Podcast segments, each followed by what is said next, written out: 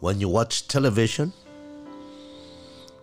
listen to radio reports, read tweets in Twitter, or follow Facebook blogs, you will come across with many theories, both scientific and conspiracy, about the coronavirus.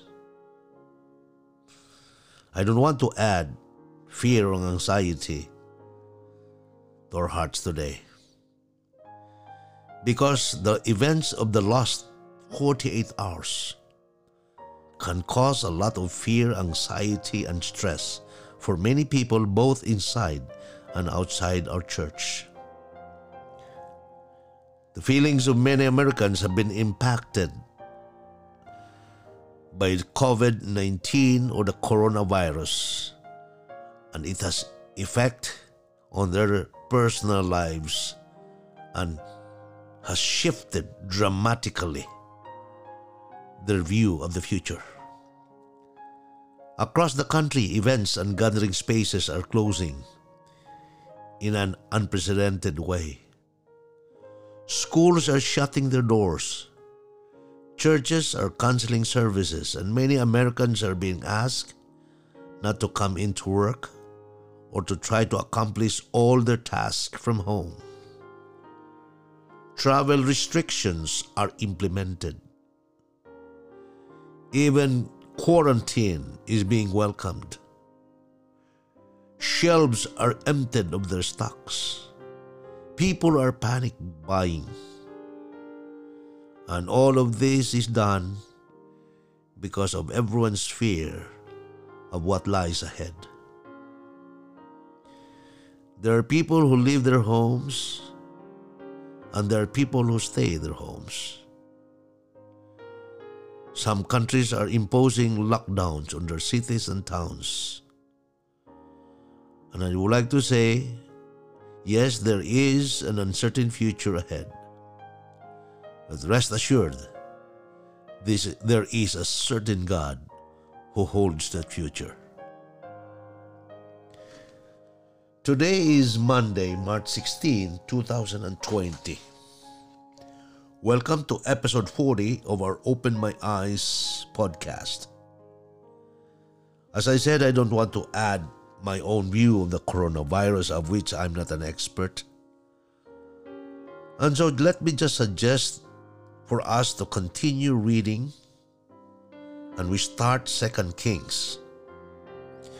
We start with the first three chapters and these first three chapters continues the narration started in First Kings.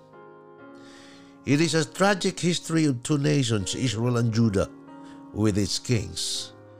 19 consecutive evil kings rule in Israel, leading to the captivity by Assyria. Judah, meanwhile, is a little bit brighter, where godly kings occasionally emerge to reform the evils of their predecessors. The end, however, is the same.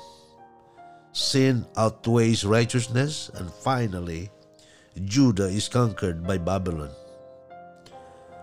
As we start to read the first three chapters, there is a picture of Elijah ending his ministry and Elijah taking on the torch of faith. Elijah is told by the Lord that he soon will end his ministry and commanded to have Elisha succeed him. Here Elijah tested the fidelity of Elisha to his call. He told me Elisha many times to stay and go back to his family.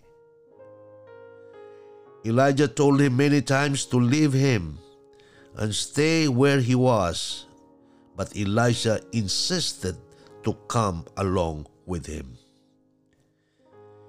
Elijah asked him what it is and what it was he wanted.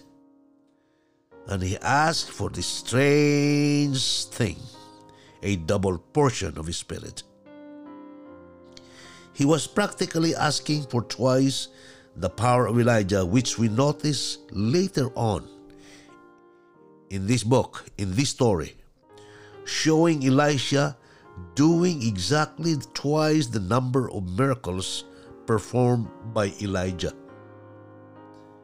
Elijah is translated to heaven without seeing death. While talking, suddenly a chariot of fire appeared with horses of fire and separated the two of them. And Elijah went up by a whirlwind into heaven. 2 Kings 2, verse 11. And here is a beautiful quote for today's crisis that we're facing. And I love to share for all of you listening right now. Elijah was a type of the saints who will be living on the earth at the time of the second advent of Christ and who will be changed in a moment, in the twinkling of an eye, at the last trump, without tasting death. Patriarchs and Prophets, page 227. I'm praying that we remain faithful to God when our time comes, whether we stay in debt or sleep in death and be awakened by the voice of the Son of God.